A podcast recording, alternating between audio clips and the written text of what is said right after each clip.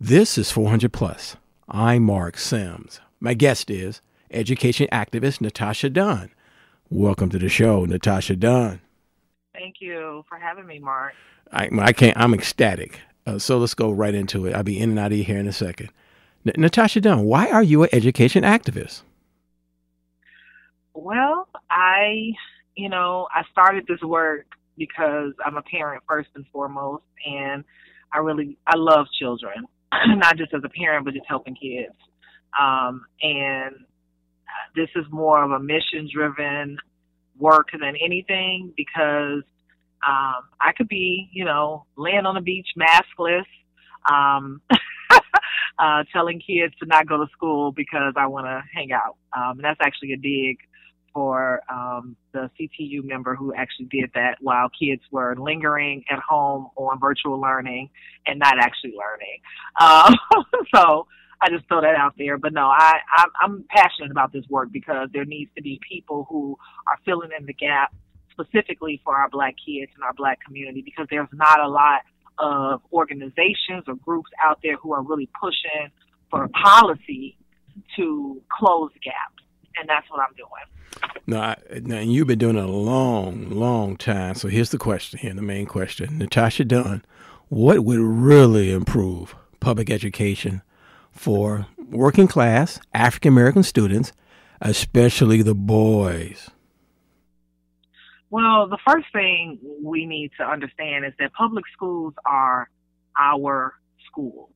They're schools that we pay taxes to. And if you don't own property, you're still paying taxes to go into the school through your rent and through other things, items that you're purchasing and buying. But um, homeowners are paying taxes to their neighborhood schools. So that's the first thing we need to understand is that we actually have the ability to control how our schools operate and educate our children. Um, once we understand that dynamic, then that's the first leg of the race, right? Because now the next part is engagement. We need our community to be engaged and not just engagement for not just engagement for um, for parents who have kids in schools, but engagement for the community who own property, you know, in the community or who live in the community as well. Um, and then the next leg is understanding CPS, understanding the policy, understanding what the expectations are for not only the school, but for the school district. You know, um, I think it's important that we have those, you know, multiple pieces working together. And we also need more African Americans to to really think about again what they want their neighborhood schools to do. I don't know if you're aware of this, but black parents and students travel the furthest out of any other racial group to attend school, which means that the majority of our kids are not really going to our neighborhood schools, whether it's elementary or high school, they're not going there. And I understand why, right? Because when you look at a lot of our schools, they don't seem to be well resourced. um, they seem to have a lot of issues with behaviors and all these different things, right? But the reality is, is that if all of the great parents that's picking up and leaving out of the community to take their kids outside of the community, if they and the community work together to focus in on the neighborhood schools and what is lacking and putting in the schools, that could be one easy way to really fix the school system to make it work for not just black girls, but for black boys and for the entire community. No, I, I, agree. I was one of those parents who uh, did not send my child, child to the neighborhood school or the neighborhood high school, although the schools were close to home, but they it wasn't the neighborhood school, and that's a whole nother show. And I understand why, because you know, African Americans, like I say on this show, 400 plus a lot, we have a lot of issues, and this all stems from slavery, a lot of from slavery. And let's face it, people will say, including me, I don't want to send my son and daughter, my children, to that school with those African American students. These are class issues and class and values issues. And that's something we don't like to talk about. It's dirty, dirty, dirty, dirty, dirty. But, right. But how how can like my children being grown? I still pay. I'm a homeowner. I still pay taxes, lo, lo, taxes to local school. Blah blah blah blah blah. How do how do you really stop? How can we really stop? There are young men, uh, boys down the street from my house, in my neighborhood, going to local school, and they are going to be criminals. and then I'm gonna have to deal with them as I get older at some point. I just hide in the house like exactly. I do now as I get older. Right. And there are some students who are going to school right now, African American students, local school, and they are struggling, and they will be unemployed or definitely yeah. underemployed. And like, like CNBC said, 42% of uh, black uh, jobs that black people have right now, African Americans have right now, are subject to, to disruption, quote unquote, in the next few years. And so I don't see us as a community really talking about how do we how do we prepare our young people, our children, grandchildren, great grandchildren, nieces and nephews for this world of AI, a world that doesn't need us as much as they don't really need us now. but you know what I'm saying? Right, are we, are exactly, we really are we really yeah. thinking about this as a group of people? and and and we are not but we are so there's a small group of us who are really advocating hard so there's a couple of things there's the there's the thing that i talked about in terms of what communities can do what parents can do to really shift the dynamic of their public school system they have to be engaged you have to be hands on and you need to have your kids in those schools in order to change them but you have to be able to you know want to take up that that umbrella and be sort of the pioneer of that work but the second layer is policy. Policy is so important. So CPS has a over, I think it's over nine billion dollar budget, right? We have to start looking at the fact that it's been historical um, data that has shown that CPS has progressively gotten worse in terms of educating specifically black children. Um, really all children, the, the outcomes are not great for a lot of kids in CPS, but black children are have the lowest outcomes um, and we, right now, a group of us are working to push Chicago Public Schools to create a strategic plan that's specific to Black student achievement in order to close the gaps. We want to be able to make sure that there's some cultural relevancy within the plan to be able to tackle some of the complications or some of the complexities, I should say, uh, surrounding Black communities that could, you know, really hone in and address the issues that that we that are more prevalent in our communities than any other community, right? Um, and then that's one layer. So CPS creating this strategic plan, they've actually uh, stated that that's what they're going to do. They do have plans on doing, and this is something that I've been pushing for years. So we're finally going to get that, right? But the next layer is ensuring that there's accountability from the board level. So a group um, called IA for Illinois for African American um, equitable redistricting, which I'm a part of, um, has been fighting for the past year to push for there to be a law put into the elected school board law, because there's a law for the elected school board. We want to put a, a trailer bill into that law that forces the board to have a standing committee that's specifically geared toward black student achievement and closing the gaps. So that board would then be sort of like the accountability mechanism for CPS's strategic plan for Black student achievement, if you will. Um, and so, so we have to really tackle this issue on multiple fronts. It's the it's the community engagement and parent engagement front, and then there's the the CPS level in terms of how instructions are done, in, in terms of how we have to look at how our schools are ran, make sure there's cultural relevancy within there.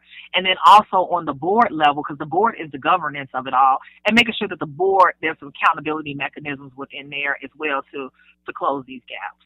So that's what we're working on, and we're hoping we're really close. We actually have two sponsors for our trailer bill. So we're actually moving in the right direction. Um, and we need our community to, to call their state reps, you know, to push for them to make sure that this this bill passes.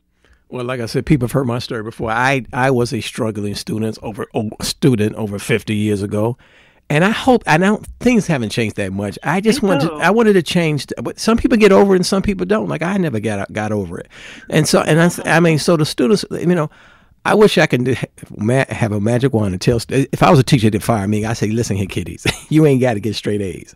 Show up every day, do the best you can, and don't get mm-hmm. caught up if you're not a A student. Don't get, don't feel bad if you're not an A B student. Um, we're going to demystify this thing called how to learn." and and don't uh-huh. and don't and don't get caught up like so really don't get caught up with all because you go to school they still the A students the teachers pet and you feel like garbage and you just quit I do. Do they uh-huh. still? Do they still do that? That is true. do they still do that? That is true. I mean, they do. I mean, they. I mean, listen. Schools can build up a student or break it down, break a student down. You know, a lot of people that we see here on the streets, these could be students that could have had a horrible educational experience you know, and they didn't have parents to advocate for them. And oftentimes, what I've learned, even with parents, and I'm very, I I empathize with parents, and I try to put myself in parents' shoes. So I don't, I'm not the type of person that belittles parents and say, well, the reason why your kid isn't learning is because of you. I don't do that because what I understand based on my years of advocacy work and working with parents is a lot of parents they actually try to work with their kids. They do what they can, but a lot of them don't know what they don't know. So I can give you an example. I was working with a parent recently who is a great parent, by the way, very no, that must that must have been my my phone. My phone didn't. I I need a new phone. That's what I need. You said you had a great. You were talking to a great parent. Yeah, and so she and so she was having some issues with her children. Now this parent is there. She's married. She's a, a wife. They own her and her husband own a home. You know, and her children were homeschooled for a few years, and she uh, put them back in CPS for like three years or so. And she was asked, she was like, you know, my children are having issues in school, and and I was telling her, I said, well, let's see. I said, do you have their um their test scores? and she was like, yeah, you know, let me, yeah, let me see. So she gave me, she showed me the test scores and she didn't even know that her son and I know everybody say test scores don't mean they mean something. They they're used for a lot of things. So we can't pretend like you don't take tests for a lot of stuff. So the test scores is what shows proficiency, right? So what we saw in her test scores that she didn't even understand, and all of her children, the math proficiency was was below way below average, very below average. But their reading proficiency was above average, right? the parent didn't even know this. Like she didn't even understand that dynamic. Um, and now she, when I was able to sort of explain to her, well, this is what I see based on the data, and this is what I think you need to be when you're going to the classroom and you talk to the teacher. These are some of the things you need to focus on. If we see the math is a deficit for your children, you need to work with them on it. And we realized that math was extremely an extreme deficit for her children. Um, and so she's been working with the teacher. She went and I told her to get these flashcards, you know, told her to start working on the basic math. And she's been doing that and she's been starting to see results. But a lot of parents don't understand these things. So I try to give them grace and try to work with them. So these are some of the things that we we want to start doing. So I have an organization called the Black Community Collaborative. So not only do I do advocacy work and community organizing to close gaps for black people around education and other issues, I also am working to create a program to help close these gaps.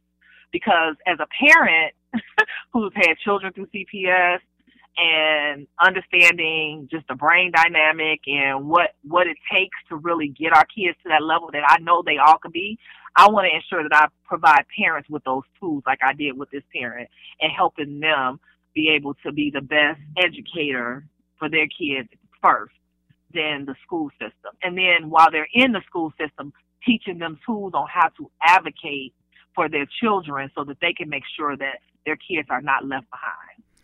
Natasha Dunn is oh, you're just so great. Thank you for coming on the, on the show here.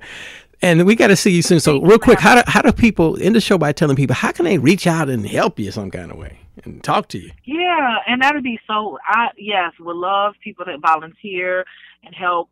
We're looking for for people who are really passionate about education and helping to close gaps. We're looking for people who, who want to do advocacy and policy work. We're looking at writing policy, um, as well as you know doing like you know social work and helping helping parents and communities navigate through this system. And the final thing is also looking at how we can reimagine our schools we are working on planning what do we need to do with the closed school buildings and what do we need to do with the schools that are shrunk in enrollment. But you can reach me at bccillinois.org. That is bccillinois.org. That's our website, and you can go on there and you can click um, get involved, and we'll get back